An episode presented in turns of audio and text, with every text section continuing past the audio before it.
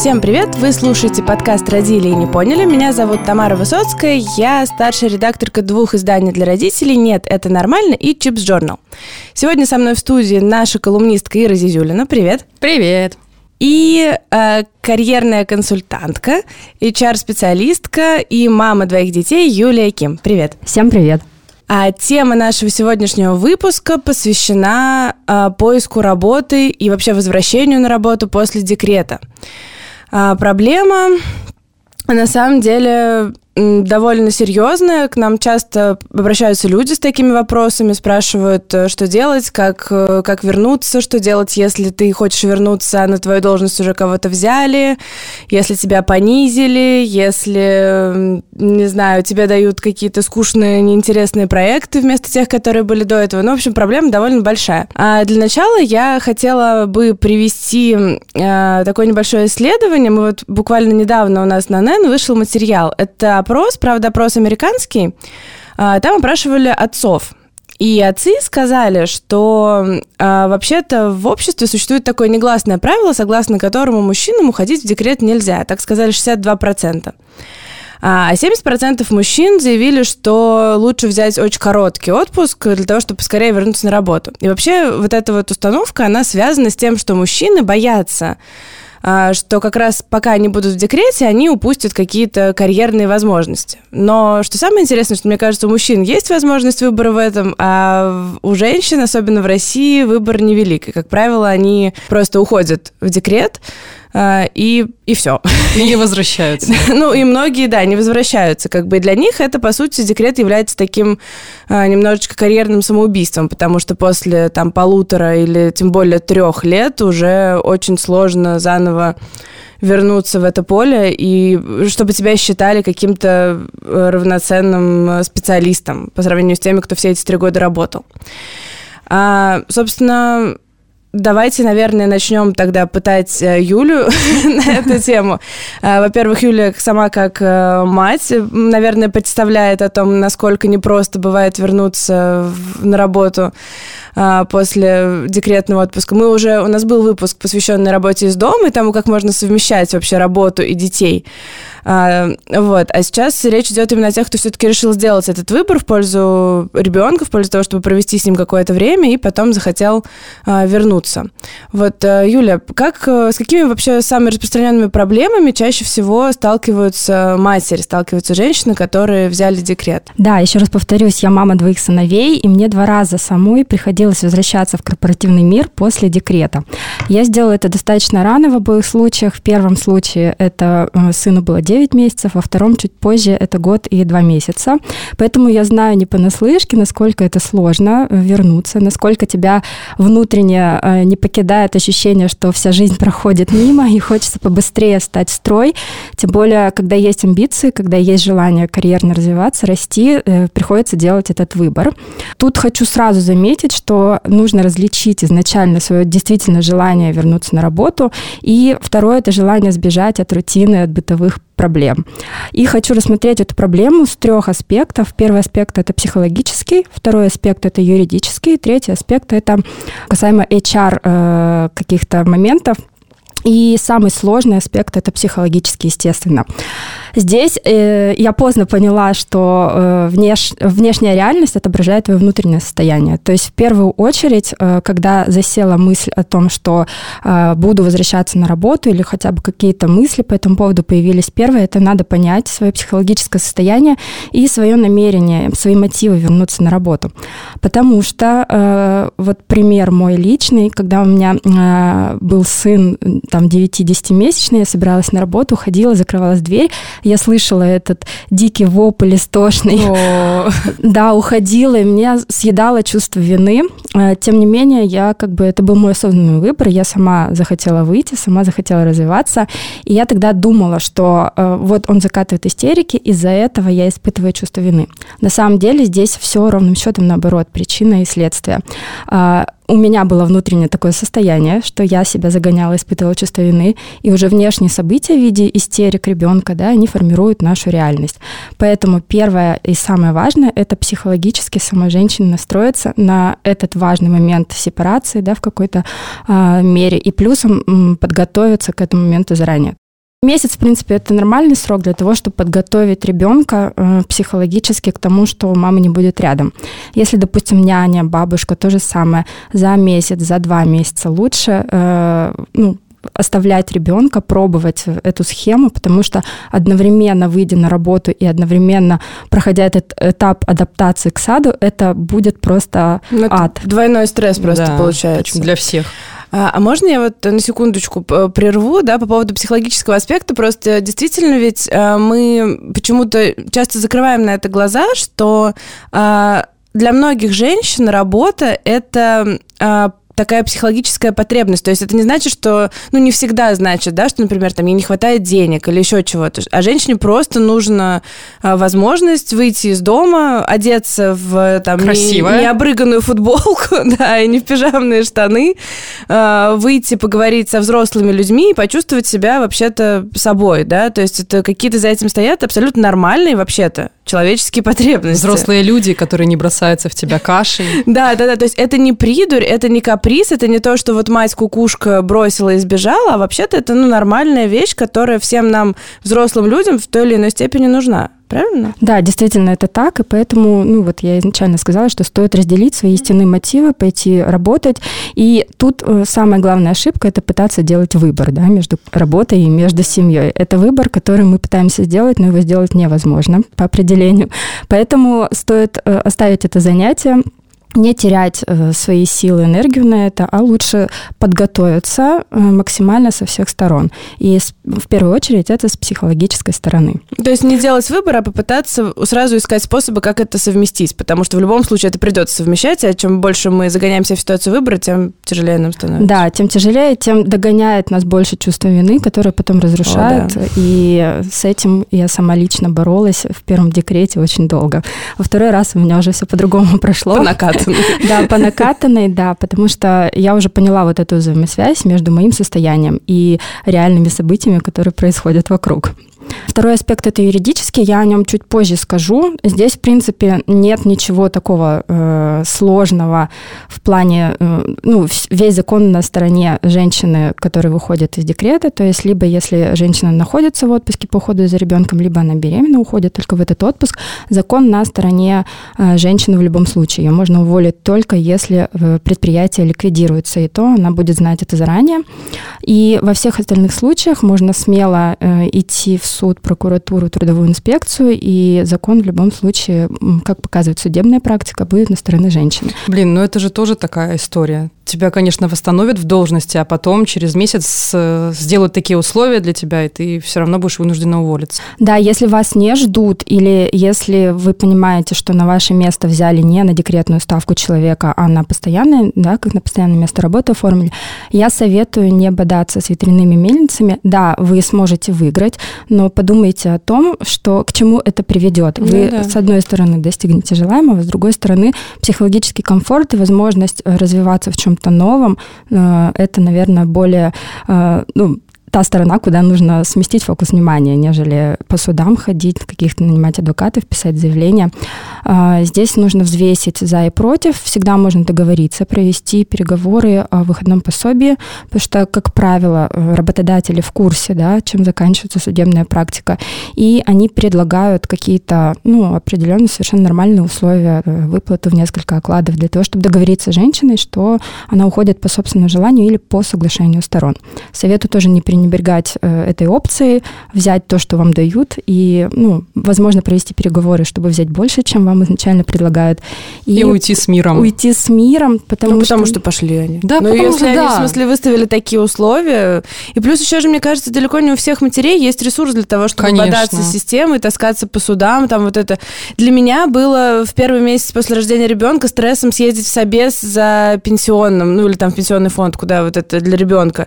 Это тоже уже, уже был шок. Ты типа там целыми днями сидишь, не знаю, кормишь младенца, а тут тебе нужно в этот ужасный, страшный, холодный мир, где очереди, номерки, бабушки, не знаю, вот это все. Да ладно, в пятерочку даже зайти было проблемой, ну серьезно. Вот, как бы, а еще таскаться по судам, ну это прям отдельный такой пласт, мне кажется, который, ну, наверное, конечно, при принципиальной какой-то позиции можно, но вообще это, ну, тяжело, это объективно тяжело. Здесь надо гибкость, да, проявить, потому что принципы ради принципов, сотрудников, они ни к чему хорошему для вас лично. Задайте себе несколько вопросов, зачем мне это, да, а, и раскрутите свой ответ до самого истинного. То есть, если вы желаете прям добиться, пойти в суд, зачем мне это, там, чтобы не чувствовать несправедливость. Зачем мне не чувствовать несправедливость? И таким образом вы дойдете до сути и поймете, что на самом деле это не та причина, ради которой стоит терять время, жизненную энергию. И в любом случае у вас открываются новые двери в новую жизнь, и лучше туда направить э, все силы. Так, замечательно. Это юридический Это история? юридический да. аспект. Угу. И есть еще один аспект, это HR-аспект. Это как раз э, про то, осталось ли место, какие отношения остались с руководителем, с менеджером персоналу. И здесь кроется такой важный момент, э, каким образом можно э, облегчить свой выход из декрета. Это когда ты не теряешь связь на протяжении своего отпуска с руководителем, за своим отделом, с коллегами, с HR-менеджером. И еще вот одна проблема, это то, что многие женщины, зная юридическую сторону момента, что обязан да, работодатель э, по заявлению предоставить место, как только женщина захочет выйти, даже если ребенку еще нет трех лет. Mm-hmm. И многие женщины сваливаются как снег на голову и говорят условно, я через две недели выхожу. Вот так делать не нужно, это большая ошибка. А, естественно, вы имеете право это сделать, и работодатель вам будет обязан предоставить место э, Другая сторона вопроса этическая, да, вы знаете, что на этом месте уже работает человек, э, ему тоже нужно как-то разрулить эту ситуацию. Поэтому я советую за пару месяцев э, говорить о своем желании выхода на работу. Во-первых, таким образом вы достигнете каких-то определенных договоренностей, у вас будет понимание у, ну, у самой, сколько времени вам понадобится на адаптацию, и, э, возможно, в компании будут какие-то перемещения, и вы сможете в, ну, в то время, в которое желаете выйти. А, Еще такой момент, что два месяца достаточный срок для того, чтобы что-то поменялось. А декрет это вообще неопределенность, что для работодателя, что для работника. Соответственно, никто не знает, вернется женщина, через сколько она вернется, вдруг она уйдет во второй декрет. Вы не знаете, вернетесь вы или нет. И даже если у вас твердое намерение не возвращаться, я советую поддерживать отношения с работодателем, а, со своим руководителем, с HR-менеджером, для того, чтобы у вас в любом случае был какой-то отходной путь, так как вернуться вернуться на прежнее место работы в разы легче, чем брать новые вызовы, доказывать новому работодателю свой профессионализм, да, ставить себя как профессионала специалиста на новом месте намного сложнее. Плюсом, если вы хотите стабильную, комфортную обстановку, э, тоже плюс э, в сторону возвращения на старое место работы, если у вас там стабильная компания, если вас там, в принципе, ждали и готовы вам предоставить э, вашу позицию. Ну вот меня, например, ждали. Это было очень странно, потому что я, когда забеременела, меня вызвала на ковер э, руководителей и сказала, что... В общем, настраивала меня на то, что я должна уволиться по собственному желанию она мне угрожала, она говорила, что я и так очень глупая, а теперь я в этом положении стала вообще тупая, как обезьяна. Это цитата, между прочим. Какой кошмар. Рабочая этика. Да, да, да. И она меня прессовала, при этом я только вышла из больницы, я чуть не потеряла ребенка, и тут вот это началось, это было очень тяжело но я не могла уволиться, потому что я не хотела терять э, выходное, декретные все выплаты, вот это все, и для меня было важно остаться. Вот, и в итоге я доработала до конца, э, до начала декрета, и потом мне стали писать, когда я уже была в декрете, Ириш, когда ты выйдешь? Что? Серьезно? После всего, что да, было. Ну, да, то есть э, я тупая обезьяна, и при этом, когда ты ну, выйдешь, да, тупая да. обезьяна, ты нам так нужна. Конечно, я туда не вернулась. зависит от положения компании, да, у руководителя всегда свои интересы в отношении э, женщины, которая уходит в декрет. То есть для руководителя женщина это такой же сотрудник, который занимает определенное место и выполняет определенную функцию. Если она на данный момент уходит, у нее, естественно, есть э, такая потребность, чтобы этот человек, если она возьмет нового, э, потом не возвращался и не создавал э, ну, вот эту ситуацию, когда некуда выводить сотрудницу, которая вышла из декрета. С другой стороны, когда есть ситуация, что тот сотрудник, допустим, не подошел или куда-то делся, или его перевели, появилась еще одна э, свободная должность, или прошла реорганизация структуры в компании, тогда, естественно, появляется потребность взять лучше старого сотрудника, который уже адаптирован, нежели брать с улицы и заново Старый конь тратить. не портит. Да. Который уже привык, что на него орут. Просто новый сотрудник – это очень большие затраты для организации. Если мы посчитаем, да, по всем пунктам, начиная от оформления соцстраховки, страховки, ну, оформление документов, адаптация этого сотрудника, какую-то униформу, если вдруг она есть, то это достаточно большая сумма на привлечение и оформление сотрудника. А так сотрудник уже есть, и он уже знает, как устроено все в организации, у него э, займет меньше времени, даже ну, вот у женщины, выходя из э, декрета, месяц буквально на адаптацию не больше. У нового сотрудника может быть до трех месяцев. Но вообще мне кажется, что вот отношение к беременным сотрудницам может являться очень хорошим индикатором для вообще понимания политики компании и руководства. Здесь получается такая ситуация, что все друг другу нужны, по сути. Ну, женщине, которая уходит в декрет, ей нужна работа, которую она, ну, возможно, хочет сохранить, ей хочется после декрета выйти и иметь какое-то все равно там место, должность, зарплату и так далее. И вот сейчас мы понимаем, что, в общем-то, и компания заинтересована в том, чтобы сотрудница к нему вернулась, потому что это человек с опытом, который уже знает, что к чему, все понимает, как бы уже там на работу оформлен, его не надо искать, вот он уже есть. Но при этом, по факту, э, очень часто действительно происходят истории, когда женщины сталкиваются с каким-то вот таким вот наплевательским, там, грубым хамским отношением э, по отношению к себе, э, ну вот, когда им угрожают, там, запугивают, еще что-то. И это, мне кажется, такая очень нелогичная и странная история, потому что если работодатель действительно осознает все свои там риски, издержки потребности, то, наверное, он же заинтересован в том, чтобы сохранить, чтобы эта сотрудница к нему потом вернулась, или вот как? Ну, скажу так, что есть разные компании. Если мы говорим о международной компании с демократичной корпоративной культурой, то там не может и не могло быть такого, как дискриминация кого-либо по какому-либо признаку, в том числе и дискриминация там, беременных женщин. Это все может вылиться в большой громкий скандал. А что касается э, ну, каких-то более локальных компаний, э, особенно российских, да, действительно, это имеет место быть, но тут э, важно тоже женщине понимать, очень многие начинают сжигать мосты, когда уходят. Вот им все надоело, гормоны, мне осталось работать месяц, я все брошу, я сюда больше не вернусь, и так очень многие думают. И начинают в том числе бросать дела, не передавая их никому. Тоже поступают некрасиво. Или пропадают потом и, и вовсе не выходят на связь да, со своим HR-работодателем. Я об этом говорю, что нужно подумать заранее о том, что вам, возможно, придется выйти на это место. Поэтому сжигать мосты и плохо как-то уходить э, в декрет тоже не стоит. Э, стоит, э, да, ну, физическое состояние у всех может быть разное в этот период, но стоит понимать, что вам нужно оставить за собой свое рабочее место, передать ему кому-то в полном порядке, потому что придет новый человек и должен будет выполнять все, все то, что вы делали вы, в таком же объеме, по таким же срокам, если вы вот процесс этот наладите бесшовно, то вам работодатель будет благодарен, и, скорее всего, э, потом он вас будет ждать. Если он оформил, например, человека на декретную ставку, то там не идет разговора о том, что взяли на твое место, теперь э, это место занято. Когда человека оформляют на декретную ставку, изначально этот человек понимает, что у него контракт на определенное время.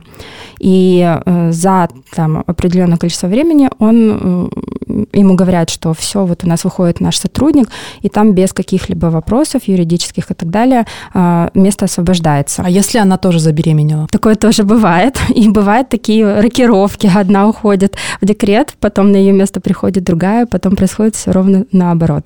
Жалко, нельзя это договориться заранее, да, да и синхронизировать. Да, да. Типа вот сейчас годик я, потом годик Кстати, Смена! Если, если такая ситуация происходит, можно как выкрутиться из, из этой ситуации? Можно показать ваш интерес, да, что вы вот готовы выйти офлайн, например, через несколько месяцев, а пока вы можете удаленно взять на себя часть, часть функций. И тогда это тоже будет плюсом э, к тому, ну вот, как вас будут встречать, как вас будут ждать. На самом деле не терять связь и постоянно интересоваться, что происходит в отрасли, что происходит в самой компании, какие передвижения. Нужно бдить, э, следить за этим, следить за рынком, следить за трендами в своей профессии, и, э, возможно, получать какое-то дополнительное образование, проходить курсы, повышать квалификацию. Кстати, наше государство позволяет сделать это бесплатно женщинам, которые находятся в отпуске по уходу за ребенком. Сейчас тоже могу об этом рассказать, потому что я сама повышала так квалификацию. А спать когда? Вот, да, я хотела... Это все круто, но спать когда? Я как раз сейчас э, немножечко, да, хотела отыграть момент. Значит, во-первых, просто сейчас э, такой промежуточный итог, да, к чему пришли. То есть вообще-то, ну, важны человеческие отношения, на самом деле, да. То есть понятное дело, что есть там суды, есть какие-то уже такие глобальные механизмы, но по факту э, все ограничивается тем, чтобы именно у вас, конкретно у вас, на вашей конкретной работе были хорошие отношения. Ну, в смысле, человеческие такие нормальные. То есть того, чтобы и женщина, уходя в декрет, понимала, что, да, как бы она не просто бежит с корабля, она, в принципе, ну, завершает какой-то процесс, что-то передает свою работу, куда-то уходит. И для того, чтобы работодатель относился к женщине как к человеку, а не как к тупой обезьяне, как э, тут сказали раньше. Вот. Ну, то есть, как бы в итоге все ограничивается какими-то договоренностями и пониманиями того, да, какие процессы происходят и, и будут происходить. А теперь, значит, к теме повышения квалификации я как раз э, сидела и хотела, значит, эту, эту тему затронуть. Я тоже в свое время сталкивалась э, очень часто с какими-то, значит, статьями о том, что вот для того, чтобы э, у вас не было проблем каких-то карьерных после появления ребенка, что нужно, значит, постоянно мониторить, значит, следите за вакансиями в вашей отрасли, там, читайте, следите за трендами, учитесь и так далее. И это все очень классно. Но, но просто, ну, это же очень тяжело. То есть я могу понять, когда женщина действительно очень карьероориентирована, когда она минимальное время сидит в декрете, да, то есть она, ну вот прям целеустремленно настроена на то, что все, как бы вот ребенок, э, там, я найму ему няню, я сама выйду на работу, мне это нужно. Такие женщины есть, я отношусь к ним с глубоким уважением, но вот я, например, такой не была. И я в декрете, у меня не было сил, не было времени, не было помощи особой, а, и мы с мужем тянули вдвоем, как бы, ну, муж, понятно, работал, а я вот полностью была с ребенком. И это одна мысль о том, что мне еще нужно сейчас что-то э, вникать, читать какие-то, не знаю, книги, э, вникать в какие-то тренды, она вводила меня просто в ужас, потому что действительно хотелось поспать, хотелось, э, там, не знаю, расслабиться, и Здесь же еще вопрос не столько физической, сколько ментальной нагрузки, да, как бы у тебя миллион проблем с ребенком, который ты пытаешься э, прокрутить, обработать голове, там, а что это за сыпь, а когда прививка, а почему он не ползет, а почему он не ест, а почему он так какает, и вот, и вот это вот все, и как бы еще сверху на это добавлять какие-то э, там карьерные вопросы, у меня лично э, первый год не было никакой возможности. Я э, фрилансила э, в первый год ребенка, то есть я подрабатывала по мере возможности, но это было больше э, как раз вот для того, чтобы отвлечься отвлечься. То есть, ну, мне нужна была какая-то своя маленькая такая ниша, куда я могла бы отключаться, выползать и говорить, что вот я занята, мне там нужно 2-3 часа в день для того, чтобы просто позаниматься чем-то своим. Но это не было какой-то там э, такой сверхзадачи, потому что прокачаться в декрете и выйти и э, там всех поразить своими Это же вообще, мне кажется, такое заблуждение. Все беременные думают, что ну, да, да, да, буду я читать. английский наконец-то подтяну. Особенно, когда первый декрет, да, да ты не знаешь, что да, там Это же отпуск, столько времени свободного Буду ходить по музеям. А то не буду же я сидеть, ничего не делать целыми ну днями, ей-богу. Это вот они там, а я Надо же развиваться. На самом деле никто не говорит э, в первый год жизни ребенка, что нужно там прокачиваться с ног до головы по 8 часов э, в день, да, 40 часов в неделю, учиться и узнавать что-то новое. Естественно, смещается полностью приоритет и фокус внимания, и первый год жизни ребенка лучше посвятить только ему. Но если, например, после года у вас есть возможность, те же самые 2-3 часа, вы, например, не фрилансите, а можете изучать что-то новое или обучиться учиться, э, я думаю, что здесь нужно идти за своим интересом. Если тебе не особо это нужно, если ты не хочешь особо в это вникать, то не надо себя насиловать. Но в любом случае, если у тебя есть такая потребность, есть такое желание – есть мысли о том, чтобы вернуться на работу, и ты хочешь простроить вот этот вот мостик и понять, каким образом лучше подготовиться, то стоит задуматься о том, чтобы в любом случае что-то почитать, посмотреть. Это не обязательно прям литература профессиональная, толстенные книги. Также просматривая новости, можно просто интересоваться э, тем, что происходит в отрасли, да, в твоей, где ты работаешь. Либо позвонить раз в три месяца руководителю, спросить, как дела, что у нас нового, ничего ли не меняется, насколько вы меня ждете, да, то есть не нельзя э, полностью пропадать из поля зрения работодателя, даже если вы сейчас думаете, что вы точно туда не вернетесь. Ну, я, кстати, так и делала. Да, я, я в WhatsApp писала mm. женщине, которая, коллеге рядом со мной сидела, она меня была выше по рангу, но у нас были нормальные отношения, и я там, ну, что там, что там, а, что там, блин, Аленка, что, а этот, а этот уволился, нет, и вот. Ну, и таким образом, как бы, вроде и связь поддерживала, и хорошие отношения. Есть корпоративы, мероприятия, да, какие-то совместные, куда вы можете, э, имея полное право, прийти, пообщаться О, это с такой коллегами. кайф вообще, из декрета. Красиво одеться. Платье, без пят motivacija Да, и заявить о себе. Э, кстати, я знаю несколько случаев, вот у моих коллег были такие случаи, которые э, именно происходили э, на неформальных мероприятиях. То есть ты один раз там улыбнулся своему начальнику, сказал, что вы вообще-то не скидываете меня со счетов, я сейчас решу все свои проблемы через три месяца, я хочу выйти. И действительно, пока вы не заявите об этом через рот, да, никто не будет знать и додумывать там, ну, для работодателя это такая же неизвестность, так, ну, такая же, как и для вас. Поэтому я советую все-таки маячить время от времени и не терять связь э, ни с отраслью, ни с своей профессией, ни со своим рабочим местом, коллегами, руководителем и HR. Ну, это, это здорово. Это, ну, такая, мне кажется, не очень очевидная на самом-то деле вещь, потому что кажется, что ты, типа, все, ушла в декрет да, и, и растворилась где-то там. Всего да. хорошего. Да, да, да, да, да. Э, теперь хочу немножко вернуться в прошлое, еще к моменту, когда женщина еще до декрета... Здесь должен быть а, перезвон такой. Да, да, да. Э, женщина до декрета, ну и вообще до там каких-то мыслей, не знаю, ребенка устраивается на работу. Мы это называем штраф за материнство, да, это как раз какая-то такая обязательная пошлина, которую женщины а, почему-то вынуждены платить, в том числе в рабочей сфере, да, то есть это начиная с каких-то моральных аспектов, когда женщина приходит на собеседование, просто женщина, просто там, не знаю, от 20 до 40, и ее встречают вопросом, а деток планируете? А, как бы, или там, если у женщины есть ребенок, говорит, а в больнич... на больничных часто сидите? Вот, и вот эти все как бы вопросы. Ну, это и... еще интеллигентно обычно. О, ребенок! Так это ж вы из больничных не? Ну да, да, да, вот, как бы, и в целом отношения, то есть, и действительно, ну, там бывает, что женщинам и отказывают э, в работе именно по этой причине, если у нее есть дети, скажут, что, ну, нам нужен там сотрудник, который будет стабильно присутствовать, а если вы будете месяц через месяц уходить на больничную, то нам неинтересно. Вот, и либо действительно ну вот мы писали о некоторых вопиющих случаях, когда женщинам действительно отказывали в работе, у них не было детей, говорят, что ну вот вам там 25, это значит скоро в декрет наверняка, поэтому извините, но нет. И даже если женщина говорит, что ну как бы вообще-то я не планирую, говорит, ну знаем мы вас, вы не планируете, а потом оп, и оно случилось. Ну то есть это какое-то вообще такое ужасное, с одной стороны, да, ужасное залезание в трусы, которое вообще-то не должно происходить на собеседовании.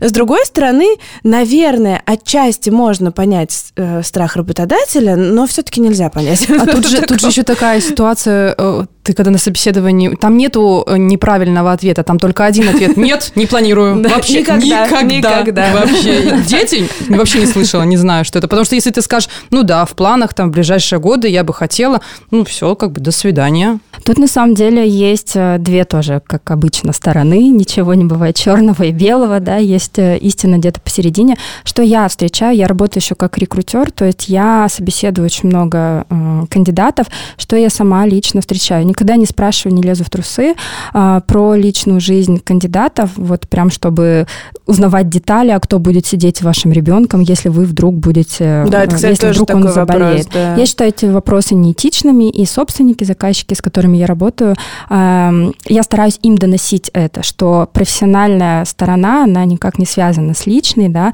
и, естественно, бывают моменты, когда женщины уходят на больничный, но они могут э, вне больничного работать в 10 тысяч раз эффективнее другого сотрудника, у которого нет детей. Это отдельная история, да, это одна из установок негативных, которая сидит в мозгах многих собственников бизнеса, многих HR, но я честно скажу, что сейчас ситуация меняется, меняется в пользу Э, другого, более этичного, экологичного подхода. И здесь, что я вижу, часто вернусь к тому, с чего начала, что женщины сами начинают оправдываться, даже когда их еще не спросили, и сами э, вот в такое состояние жертвы входят, когда им приходится оправдываться, и когда они начинают э, рассказывать и вдаваться в детали, о которых их еще не спрашивали. Ну, что они боятся. Мне кажется, это уже настолько крепка вот эта вот вся история, что они действительно боятся и хотят как-то работать на упреждение, потому что они изначально приходят, ну, понимают, понимают, что, возможно, сейчас начнутся вот эти вот вопросики, и нужно как-то их отрабатывать. Рынок труда – это рынок. И, соответственно, презентация себя, прохождение всех этапов по воронке поиска работы – это э, маркетинг чистой воды. Поэтому э, я советую иметь заготовки на такие вопросы, когда ты изначально идешь на собеседование и знаешь, как ты ответишь на 70-80% вопросов, которые тебе могут задать. Поэтому э, нужно смещать фокус внимания на важные вещи. Когда вас спрашивают, э, есть ли у вас дети, нужно сказать, да, есть, э, там, ребенку два года, но быт у меня налажен, и даже если э, ребенок будет сидеть, ну, заболеет, и мне придется сидеть на больничном, я смогу выполнять часть функционала на дому. То есть вы сразу же смещаете фокус внимания не с того, что, да, вы знаете, что ребенок будет часто болеть целый год, первый в саду, а, и раскручивать дальше эту тему, потому что вы таким образом даете повод раскрутить и рекрутеру, да, эту тему. Если вы профессионально уходите и смещаете фокус внимания с каких-то личных вопросов на профессиональные и закрываете боль работодателя. Какие боли, да, почему же к женщинам так относятся? Первая боль – это больничные, действительно. Вторая боль – это невозможность э, перерабатывать, э, если, допустим, требуется когда требуется. И э, третье, это то, что очень сложно потом, в случае чего, уволить э, маму, особенно если она еще по возрасту, ну, ребенок, и она сидит в отпуске по уходу за ребенком. Поэтому э, нужно закрывать боли, то есть изначально говорить о том, э, каким образом э, вы поступите, если будет вот такая-то проблема. Соответственно, работодатель увидит, что э, этой проблемы нет, или вы уже знаете, как ее решать, и, соответственно, вы будете дальше рассказывать лучше о своих сильных сторонах, о своих достижениях, достижениях, результатах на, прос- на прошлом месте работы, а не о том, э, как сложно будет вам, если ребенок заболеет. То есть здесь нужно смещать самый фокус внимания и не оправдываться при каждом вопросе. Э, ну, у женщин, да, действительно, есть этот страх, есть эта установка, с другой стороны, у работодателя тоже есть другая установка, что если женщина с ребенком, она более ответственная, и ей больше нужна работа, особенно если, например, она одиночка. Ей больше нужна работа, и она будет работать, э, как сказать, дольше, у нее более стабильная потребность. Э, Во всю мощь она будет работать работа, просто. Да, и плюсом, действительно, женщины очень часто, устав от быта декретного, они возвращаются с новыми силами, готовы решать сложные задачи, брать брать вызовы. Таким образом, они э, свою энергию, накопившуюся в декрете, э, именно профессиональную амбиции, пытаются, как сказать, реализовать э, после того, как был большой перерыв. Поэтому здесь женщина жизнь, женщине рознь и работодатель работодателю рознь. Если вы видите вот такую историю на собеседовании изначально, да, на первом этапе собеседования с HR, видите историю, что к вам какое-то не такое отношение, вас засыпали вопросом личного характера, я бы еще подумала 10 раз, а стоит ли вообще идти в эту компанию, компанию, если э, в компании корпоративная культура и HR как э, пример, да, и выразитель этой корпоративной культуры ведет себя таким образом. Возможно, в дальнейшем действительно будут проблемы, и стоит поискать другое место работы. Золотые слова. Угу. Ну, Аминь, сестры. Ну, прям действительно, это да, как бы очень важно понимать, что как театр начинается с вешалки, так и компания начинается с HR, поэтому если там что-то идет уже не так, то, наверное, дальше будет только хуже. Да, это ну, такое распространенное мнение, что женщин с детьми не хотят брать на работу, им сложно найти работу. Я скажу так, что э, женщина с ребенком, без ребенка, она проходит э, такой же э, ну, вот, этап поиска работы, как и все остальные кандидаты. То есть стоит себя изначально позиционировать не как мать, а как специалист в, таком-то, в такой-то отрасли. А, ну, я сначала, можно немножко сделаю такой, да, дисклеймер, просто я, а, ну, вот по работе очень часто мониторю всякие зарубежные источники, и там как раз тема... А, декрета как части там, профессиональной деятельности, она очень часто затрагивается. И, например, сейчас, как я понимаю, там в Америке у них, наоборот, бум на то, чтобы говорить, открыто говорить, не скрывать декрет, да, то есть писать там, что вот я там с такого-то года по такой-то год, я там мать э, троих детей, не знаю. Почему это делается? Ну, во-первых, для того, чтобы в том числе женщины почувствовали себя увереннее и перестали там стыдливо говорить, ну, вот, а я 6 лет ничего не делала. Ну, как бы это тоже странно. Вот. Эм, и для того, чтобы э, женщины в том числе числе научились продавать свои способности, полученные во время ухода за ребенком, потому что это, ну, действительно, как бы ты, может быть, ты не растешь как профессионал, но при этом какие-то личные качества, пока ты сидишь с ребенком, у тебя тоже развиваются. И...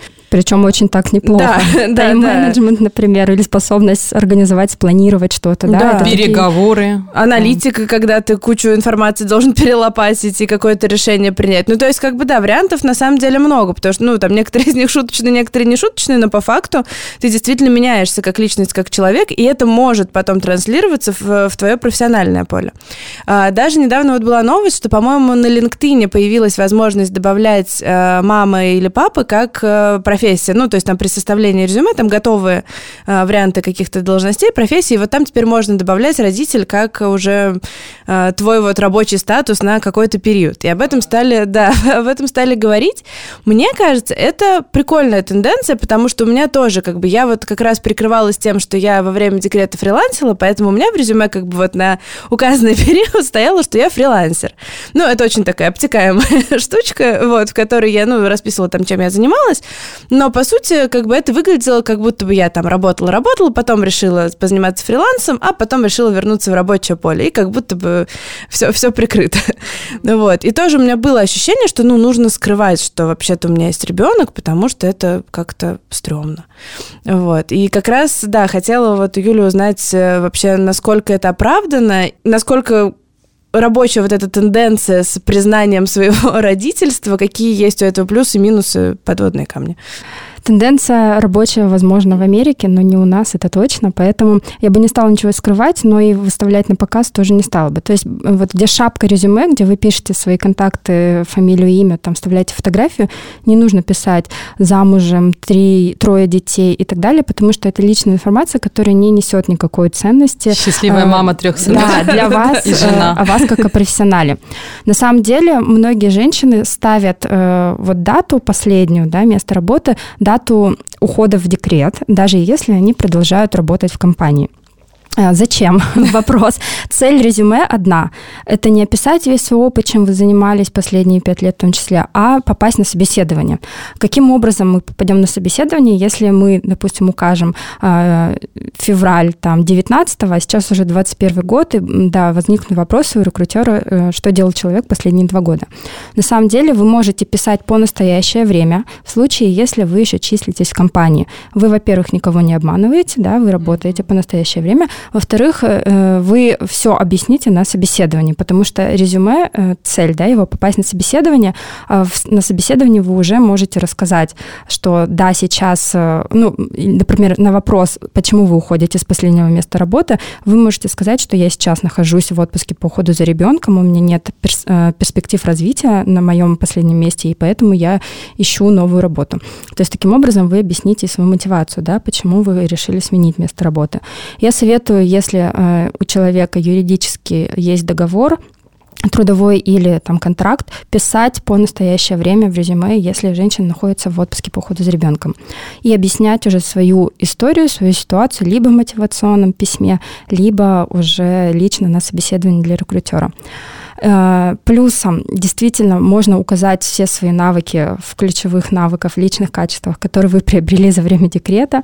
Э, у всех женщин явно возрастает эмоциональный интеллект, способность там, к эмпатии, э, какие-то организационные моменты, планирование, аналитика действительно. И можно даже приводить примеры на собеседовании не только из своей прошлой жизни, если это было очень давно, рабочей я имею в виду, а именно из личной жизни в том числе. Как вы организовали, например, поездку для всей семьи на отпуск. Это было сложно, но вы продумали все детали. Можно рассказать это как кейс и э, таким образом заявить о своих там управленческих навыках, менеджерских навыках и так далее. Даже подгузники не забыла. Да? А работодатели серьезно готовы это вот, ну, воспринимать? Мне просто интересно, ну, как бы... Ну, работодатель работодателю рознь, но э, обычно профессиональные HR проверяют не какие-то конкретные хард-скиллы да, на собеседование, а именно компетенции.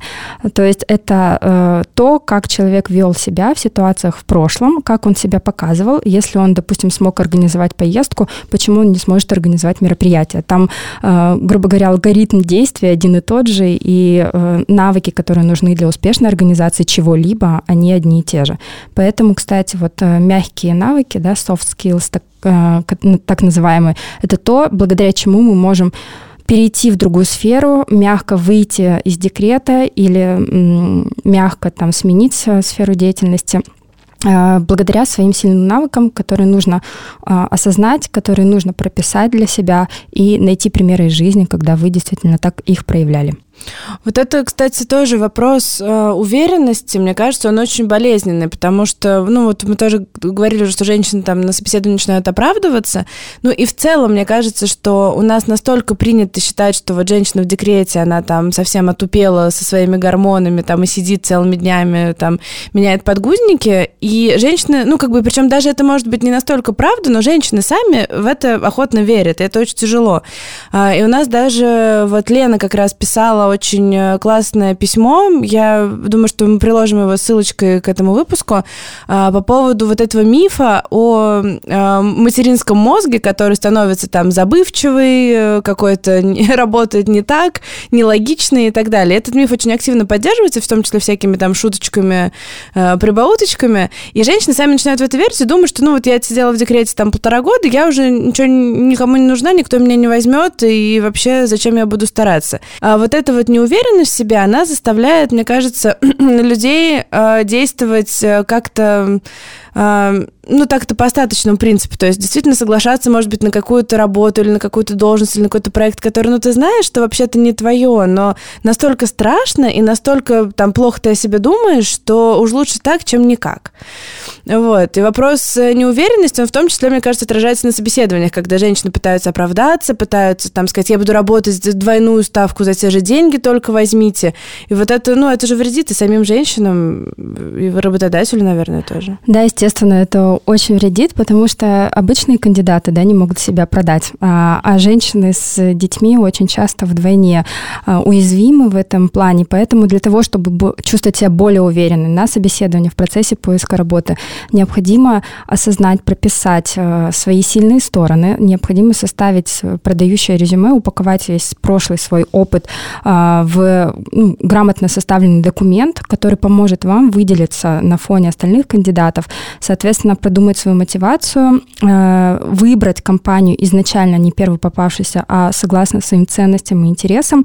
Могу кратко рассказать, как это сделать. Давай, давай, думаю, да, это интересно. Это интересно. Угу. Да, это касается не только, кстати, женщин, которые выходят из декрета, это касается всех э, кандидатов, сотрудников, как правильно выбрать компанию. Сначала выписать 20 э, минимум вещей, которые для вас важны в работе. Вот по мелочам, все, что важно, начиная от условий работы, заканчивая уровнем действий, да, что вы хотите делать, что для вас важно, чтобы было э, в офисе, что для вас важно, чтобы делал, говорил руководитель, что для вас важно, чтобы он не делал. То есть все желаемые вещи прописать. Далее, когда вы выбираете вакансию, откликаться на нее или нет, или когда на вас откликнулись, да, вы все равно просматриваете, что это за компания. Обычно на HeadHunter, если там недостаточно информации, можно и просто на сайт компании зайти, есть э, сайт компании, да, и там м, большие компании пишут прямо своей миссии, о своих ценностях, что они ценят в сотрудниках, что для них люди, что для них продукт, который они там выпускают, производят, или какую услугу они оказывают. А далее вы сопоставляете вот этот вот список, что ценно для компании, со своим, что ценно для вас, потому что конфликт на уровне ценности невозможно решить, да, это единственный конфликт, который э, наиболее сложно решаем, и у каждого человека свои ценности и мотиваторы. Кто-то хочет стабильность, кто-то хочет э, какую-то работу спокойную для того, чтобы там была семейная обстановка, хорошие отношения с коллегами. Для кого-то важна конкурентная среда, решение постоянно сложных задач, э, какие-то новые проекты, развитие и так далее. Это две совершенно разные ценности, да, и два совершенно разных работодателя могут это предложить. Потому что если компания, например, стартап, она только развивается, она очень агрессивна, агрессивно должна выйти на рынок. Естественно, там будут и переработки, но в то же время будет очень быстрый рост э, и возможности для реализации своих идей. С другой стороны, если компания там более э, стабильная, большая и так далее, там совершенно уже другие процессы отлажены и другие ценности. Поэтому важно понять, что для вас действительно ценно и что ценно для компании в сотрудниках, куда вы хотите устроиться. Сопоставить э, две этих вещи и уже ну, по этому критерию выбирать изначально.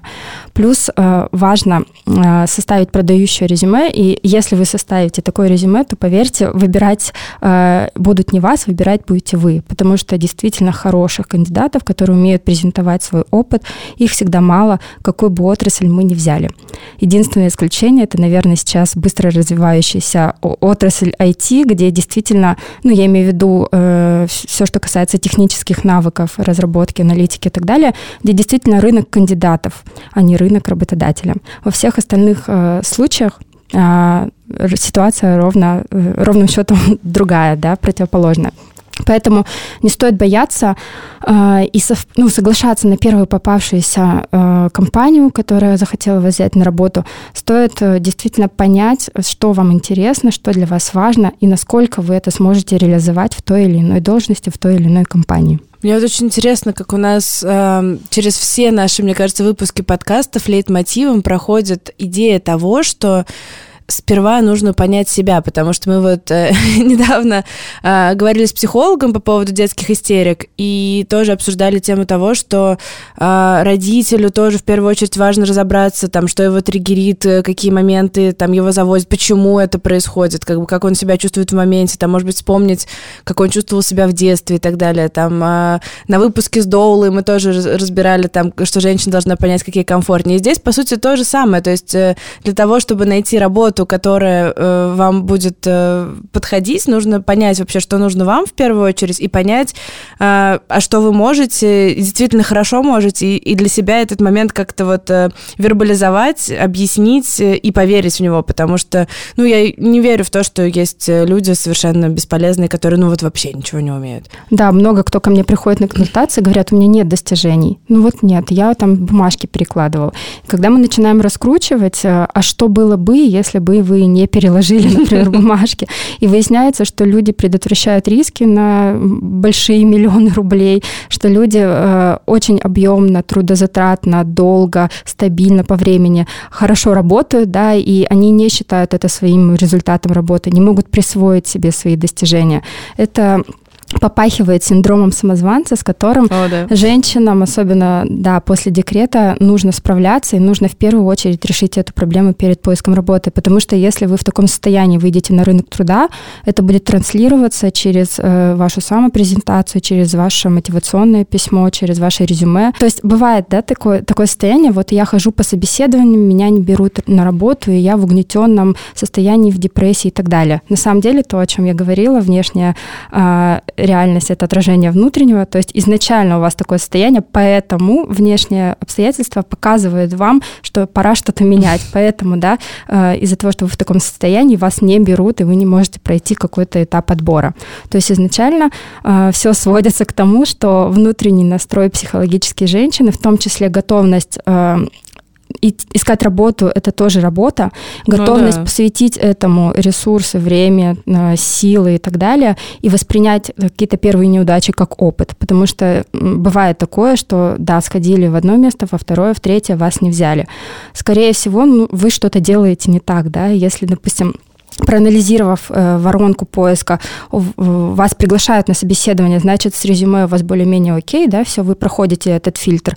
Если вас после первого собеседования не приглашают дальше, например, на второе, или там э, тестовое задание не дают или не приглашают на работу, то значит, у вас э, какая-то проблема, какой-то затык именно на этапе презентации себя и ответов на вопросы на собеседование. Поэтому стоит проработать, порефлексировать, да, что я говорю так или не так, возможно, я как-то не умею презентовать свои свои результаты, или, возможно, я неправильно сопоставляю себя и вакансию, и компанию, куда я хочу попасть. Еще главная ошибка всех кандидатов — это брать вакансию и сопоставлять требования с собой. То есть, условно, вот требуется такой-то уровень английского, требуется выполнение таких-то операций, я подхожу по всем, но не подхожу по одному.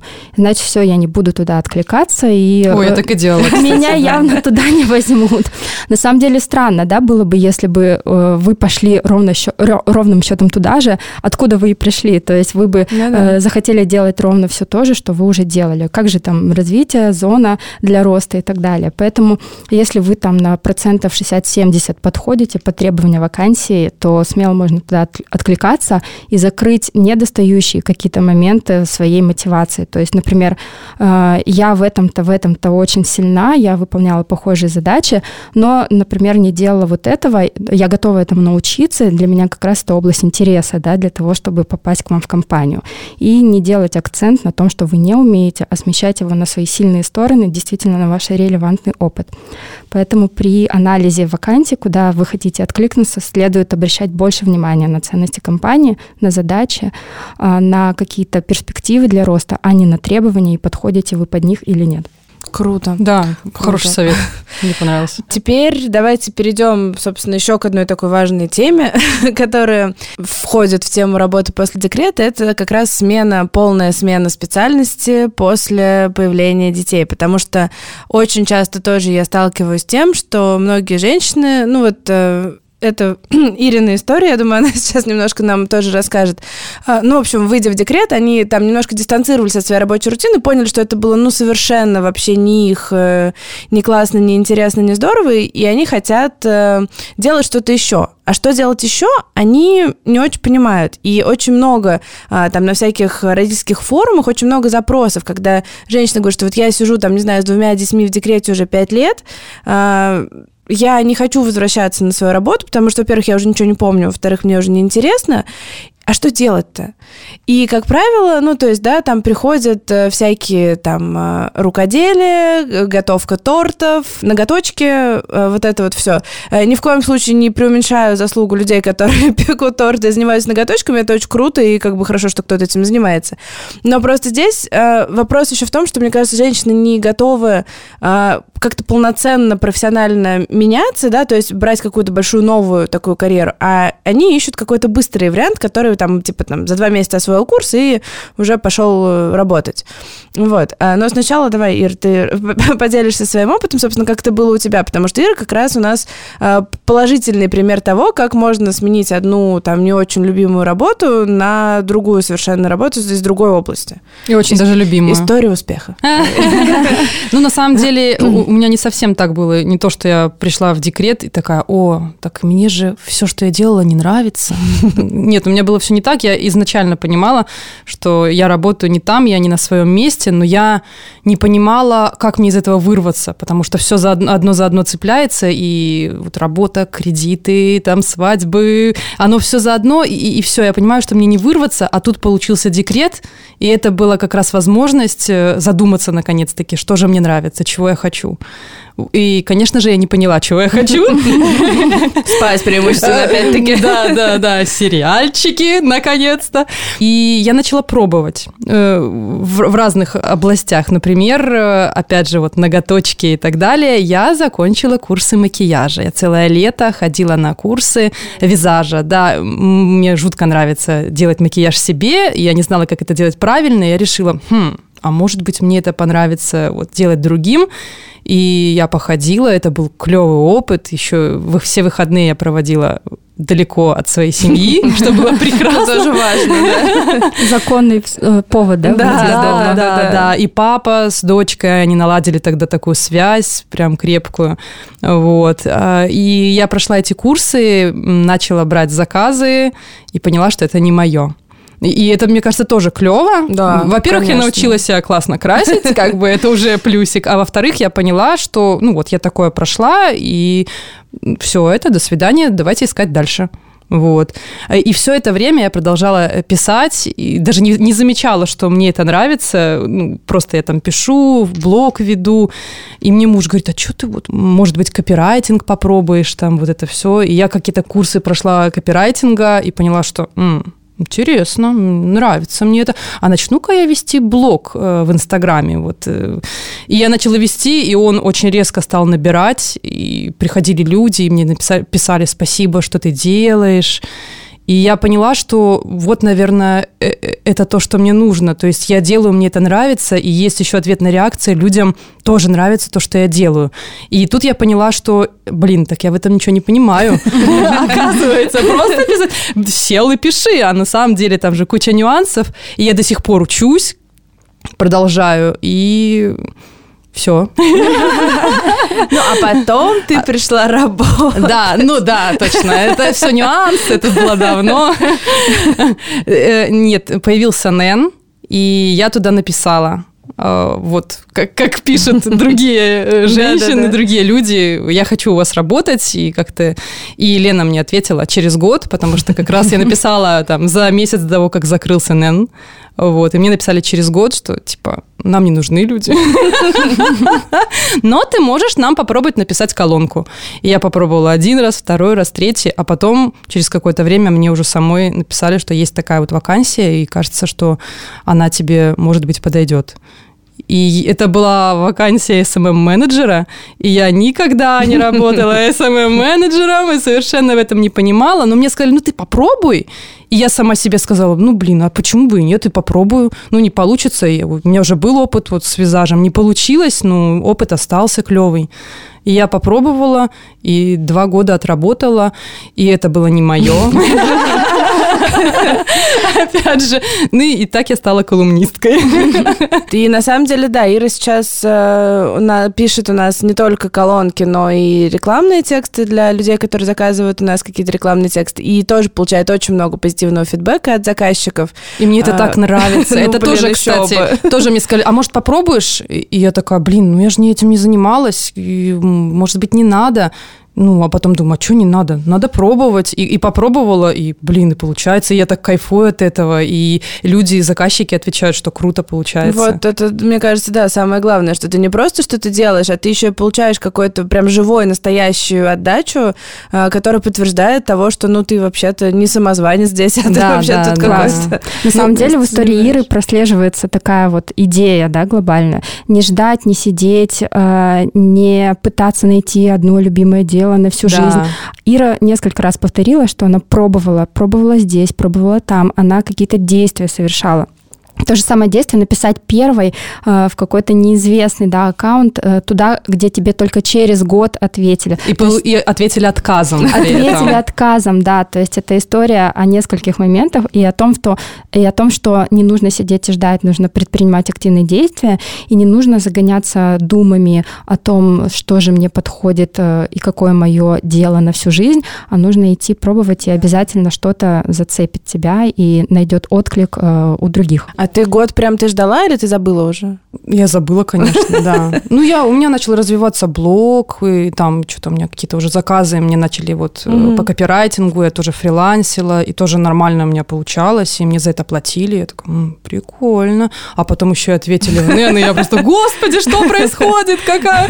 Просто ты дал запрос, и тебе посыпалось, посыпалось не сразу, но через какое-то время, и прям это было очень круто. Ну, это очень здорово. И здесь еще, мне кажется, важный момент тоже, что Ире самой в кайф это делать. То есть это не было какой-то вынужденной меры, что там мне нужно где-то да. работать, хоть где-нибудь, пожалуйста. Но это, это моя. Вот. Э, ну, как бы и здесь то, что ты делаешь, то, что от тебя прет. И здесь не важно, что это, там, тексты или там те же ноготочки. Главный вопрос, чтобы ты сам получал от этого какое-то э, какую-то отдачу, какое-то удовольствие. Но чтобы это узнать, надо начать с чего-то вообще. Просто понять, что тебе там прикалывает, и начать делать. Не получилось? Дальше попробуем, это попробуем. Только когда ты начнешь, сделаешь шаг, только потом уже начнется какое-то движение, раскрытие возможностей. Мы еще очень часто себя и свои сильные стороны не видим со своей стороны. То есть вот как Ира сказала, заметил муж, да, что ты вроде пишешь, у тебя вроде получается. Почему бы дальше в это не углубиться? Он мне блок и завел, между прочим. Вот, потому что мы в себе не признаем э, то, что у нас получается делать хорошо, и мы думаем, ну, вроде любой дурак так умеет, не то чтобы я там супер писатель или супер копирайтер. На самом деле не все же умеют писать, и не у всех это получается, и не все могут донести да, свои мысли до аудитории таким образом, чтобы захотелось ответить еще на это. Поэтому здесь как раз Ира нащупала свою сильную сторону с помощью мужа, а далее просто развила ее. И, как я люблю говорить, есть такая э, методика Э, психотипы Юнга, на котором основаны все другие типологические методики. И Ира действовала, исходя из своей ведущей функции психики, и в этом как раз заключается там ее миссия и сильные стороны, они скрываются там. И я советую всем женщинам, которые задумали, ну и не только женщинам, всем, кто задумался о смене сферы деятельности, о том, чтобы найти себя, уйти область, где будет интерес, э, а соответственно потом и деньги, э, это понять себя, понять свою ведущую функцию психики, понять то, э, что хорошо получается, так как научно уже доказано, что проводимость нейронов на ведущей функции психики в сто раз выше, нежели человек делает что-то из своей ниши функции. Соответственно, у него в сто раз больше шансов реализоваться и стать успешным.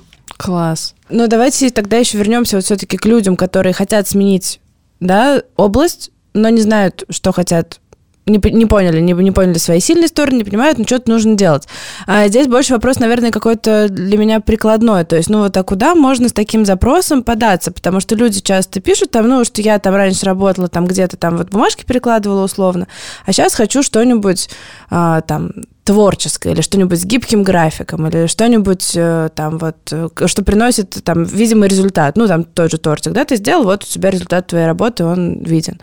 Вот. Какие могут быть э, направления людям подумать, потому что, как правило, очень многие просто теряются, даже не понимают, куда им идти вообще, где им пробовать, куда копать. Вот. Вообще все зависит от бэкграунда, и я бы не рассматривала свое возвращение как возвращение с нуля.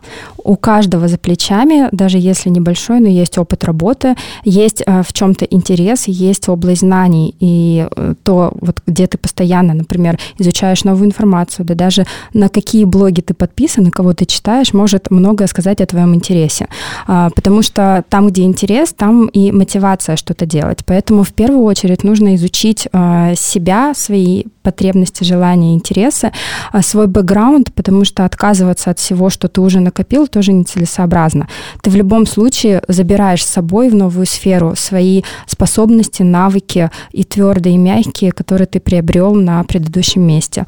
Нужно проанализировать также свое образование, свое дополнительное образование, весь свой опыт работы, а, свои сильные стороны, а, желания, ценности, интересы, выписать все, что для тебя важно, потом со- соотнести это с рынком труда и посмотреть, что сейчас востребовано. Только после этого возможно э, делать какие-то гипотезы о том, какая сфера тебе подойдет.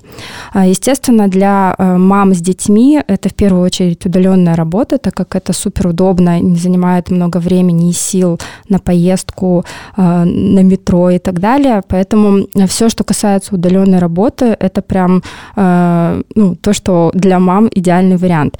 И в удаленной работе есть разные опции для разных психотипов, для людей с разными интересами и с различными сильными сторонами.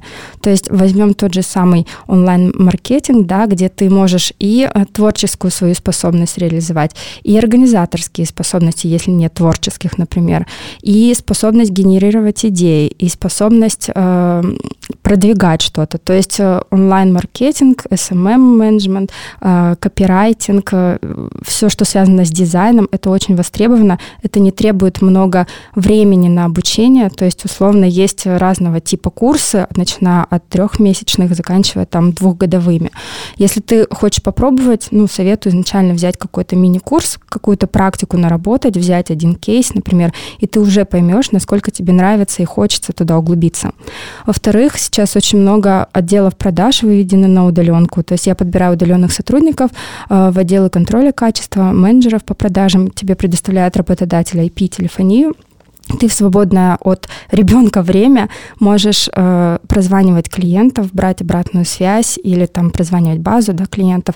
И это не требует каких-то особых усилий, знаний и навыков, кроме как коммуникационных. Но я думаю, что э, так как ты в декрете и готов, в принципе... С кем-нибудь поговорить. С кем-нибудь поговорить и найти в себе какой-то новый талант, возможно, э, продажи и коммуникация – это ваша сильная сторона, а вы об этом раньше и не знали.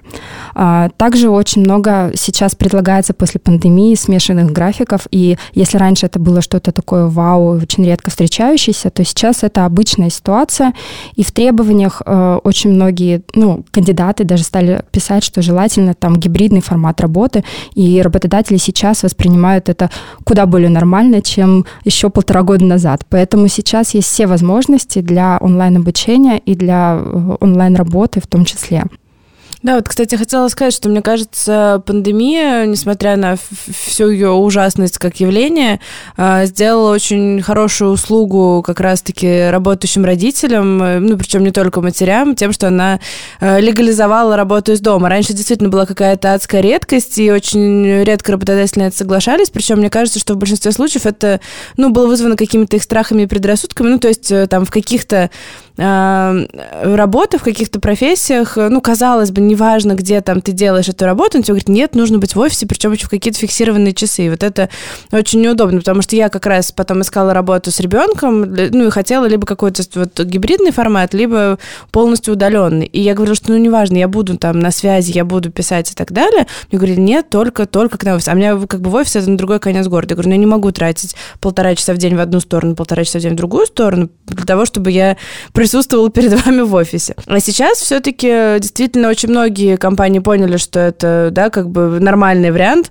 э, рабочий вариант, и стало проще искать удаленную работу. И это очень круто, в первую очередь, вот мне кажется, для родителей, когда появляется возможность и проводить больше времени с ребенком, не тратить вот эти там два часа в день на комьют, э, и в том числе для того, чтобы просто эта работа была доступнее, удобнее. И, кстати, мне кажется, что это ну, открыло возможности для соискателей из регионов, наверное, что теперь они могут работать в каких-то крупных компаниях, при этом не обязательно переезжать в Питер, Москву, да, для того, чтобы да, туда попасть. Я хотела еще спросить а, по поводу того, минутка такая реклама небольшая, а, насколько действительно а, может помочь карьерный консультант, да, вот в процессе как раз вот этого выхода из декрета, потому что вот пока все, что говорит Юля, мне кажется, ну, так я слушаю и сама внутренне немножко вдохновляюсь, потому что когда а, есть человек, который смотрит на Э, тебя с точки зрения твоих сильных сторон, каких-то твоих э, реально существующих навыков и каких-то классных вещей,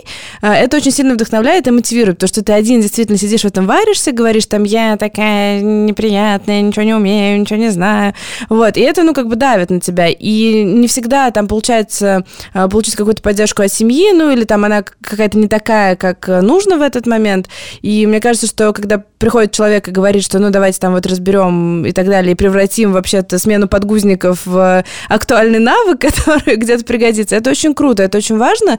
И просто, да, вот такой маленький вопрос по поводу того, э, действительно, ну, как бы, чем может помочь карьерный консультант, зачем к нему обращаться, и потому что мне кажется, что как раз этот вот выход из декрета, это тот случай, когда может потребоваться такая дополнительная поддержка. Да, у меня три направления, по которым я работаю с э, частными клиентами. То есть не буду брать B2B, э, да, сегмент, где я работаю угу. с заказчиками, юридическими лицами, с клиентами по трем направлениям. Это первое, как раз смена сферы деятельности, это понятие и принятие своих сильных сторон. Э, это э, анализ бэкграунда, интересов, навыков, личных качеств и определение, сопоставление это с возможностями рынка, определение направления, в которое можно пойти. И план, как туда перейти, какие ресурсы для этого понадобятся, э, и четко, что нужно сделать 1, 2, 3 со сроками. Второе направление – это уже конкретно поиск работы, где я помогаю определить ценности, определить пул компаний, которые будут интересны и потребны требованиям да, совпадают, и куда вы сможете попасть, и куда э, вас захотят взять. А, это составление продающего резюме, это очень важно, упаковать э, то, о чем я говорила, весь свой бэкграунд таким образом, чтобы это зацепило взгляд рекрутера. Потому что когда у рекрутера там 200 откликов на одну вакансию, естественно, а, будет иметь преимущество тот кандидат, который напишет грамотное мотивационное письмо в первую очередь, потому что многие откликаются вообще без письма, и они теряются на всем другом фоне кандидатов.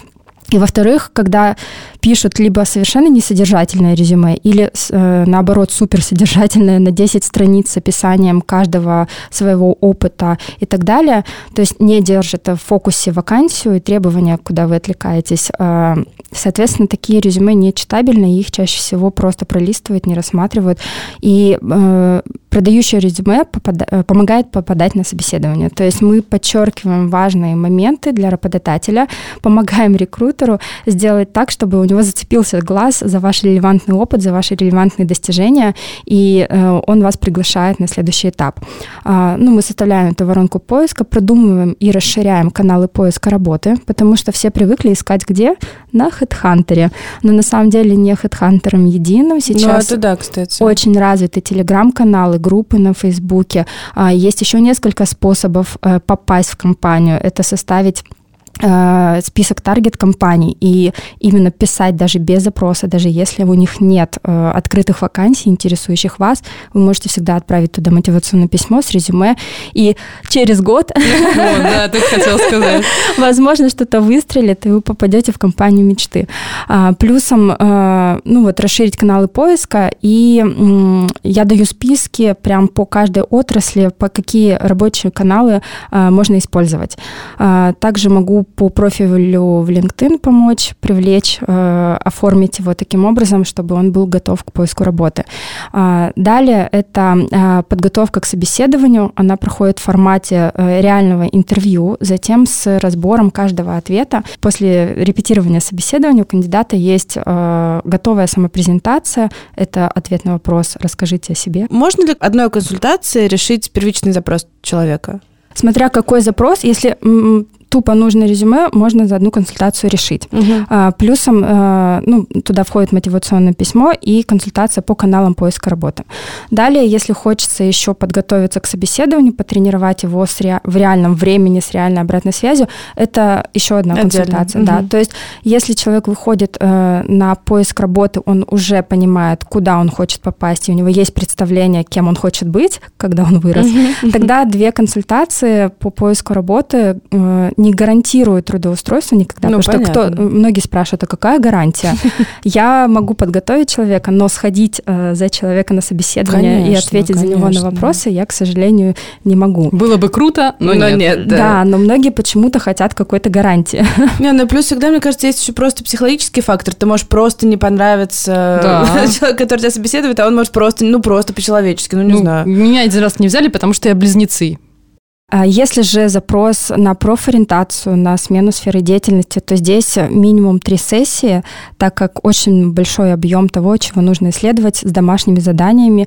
И э, здесь еще такой момент, что человек должен быть готов к тому, что ему самостоятельно тоже придется ну, поработать, а, проанализировать себя, а психика очень часто туда не пускает. То есть, когда мы идем в что-то новое, включаются психические защиты, страхи, откаты и так далее. То есть должно быть твердое намерение что-то поменять и захотеть но это, мне это кажется, поменять. вообще какая-то психотерапевтическая работа. Это уже не просто там ты пришел на консультацию, тебе сказали, иди на завод. А это какая-то такая прям глубинная работа, да, которая требует э, действительно и самоанализа, и погружения в себя, и понимания своих э, и мотиваций, и ценностей, и желаний. Это очень прикольно. Да, инструменты, но... которые я использую, они HR твердый, вот все, что касается рынка труда, поиска работы, это коучинговые, все, что касается постановки цели, да, и э, движения к этой цели. И это психологические инструменты, которые помогают бороться как раз со страхами, негативными установками, прокрастинацией и так далее. Круто, круто. Так, давайте заканчивать. Выводы, финальные напутствия. Что я поняла? Я поняла, что, во-первых, а, не нужно бояться пробовать, да, спасибо Ирине за ее вдохновляющую историю успеха. Вот, ну, действительно, как бы, да, если вы а, там хотите сменить сферу деятельности после декрета, не нужно бояться пробовать, не нужно пытаться найти какую-то единственную верную работу, которая прям подойдет как туфелька на золушку. А, возможно, дайте себе возможность ошибиться, дайте себе возможность пойти не туда и, и потом, не раз и не раз, да, и потом попробовать что-то еще. Это нормально, но в конце концов вы ищете сферу, в которой вы будете там существовать какие-то ближайшие несколько лет. Это нормально. И только так можно понять себя, да, если ты не да, понимаешь. Да. А, если вы не увольняетесь, если вы продолжаете работать, да, то а, поддерживайте как-то отношения, нормальные отношения с коллективом, с руководством, а, поддерживайте, может быть, в себе интерес к своей профессии, ну, то есть как-то что-то делайте, не обязательно убиваться и, и выходить на какие-то там, не знаю, знаю, вебинары сразу же там в первый месяц после рождения ребенка, но в целом в каком-то таком фоновом формате нормально э, поддерживать свои профессиональные навыки и свои представления о компании в форме, в какой-никакой. А что еще? Какие выводы еще мы можем резюмировать? Самое важное это э, психологический настрой да. э, перед тем, как вы решите выйти на работу. И э, проработка ситуации, да, почему э, вы можете испытывать чувство вины, потому что оно будет вам очень мешать. Плюс бытовая подготовка. Заранее желательно э, адаптировать ребенка к новым условиям для того, чтобы этот процесс не совпал с вашей адаптацией на работе, потому что в двойном размере это двойной стресс.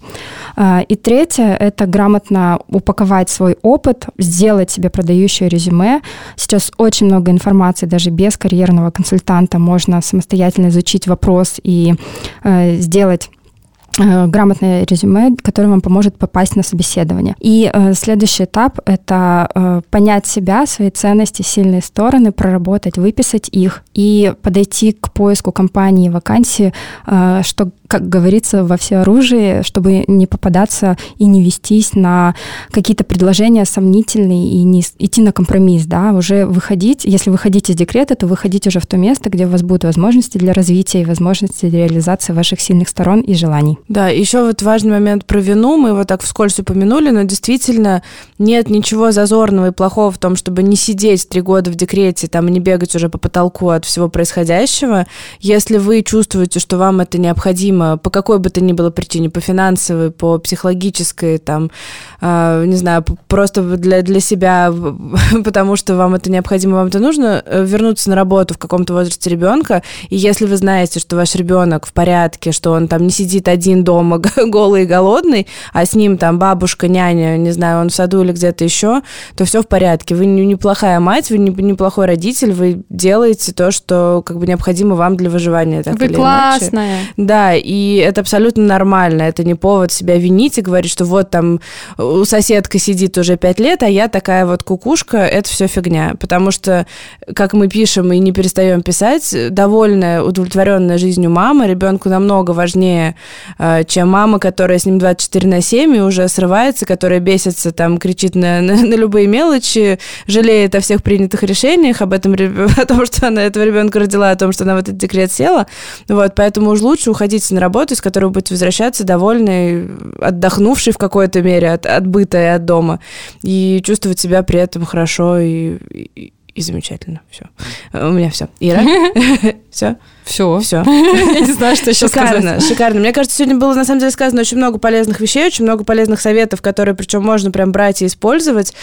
А, это очень здорово. Плюс вот вы еще знаете теперь, что если вы сами не справляетесь, всегда можно найти карьерного консультанта и обратиться к нему за помощью. Ну, это... кстати, я вот, например, не знала. Ну, для меня это что-то карьерные консультанты, это что-то ну, было Мне всегда казалось, что это для топ-менеджеров. Это да. типа, такой, ну, у меня «Газпром» или что-нибудь еще. Или Сибур. Да, да, да. Типа, вот вы мне можете подсказать. Как бы, а по факту это, ну, как бы такая... Работающая реальная Вещь, история. да, которая, такая услуга, которая может пригодиться на самом деле всем. Даже если вы сидели три года в декрете и теперь не знаете, куда податься. Это очень круто. Спасибо большое, Юля. Было очень приятно пообщаться, очень много полезного э, узнали. А, спасибо за приглашение. Да, спасибо, Ира. Спасибо вам, друзья, что слушаете. Слушайте нас и дальше. Ставьте лайки, ставьте оценки, пишите комментарии, рассказывайте своим друзьям. Э, и если у вас есть какие-то вопросы или идеи для тем наших новых выпусков, вы можете писать мне на почту, она указана в описании подкаста. Вот и все. Всем удачи. Пока-пока. Пока. -пока. Пока.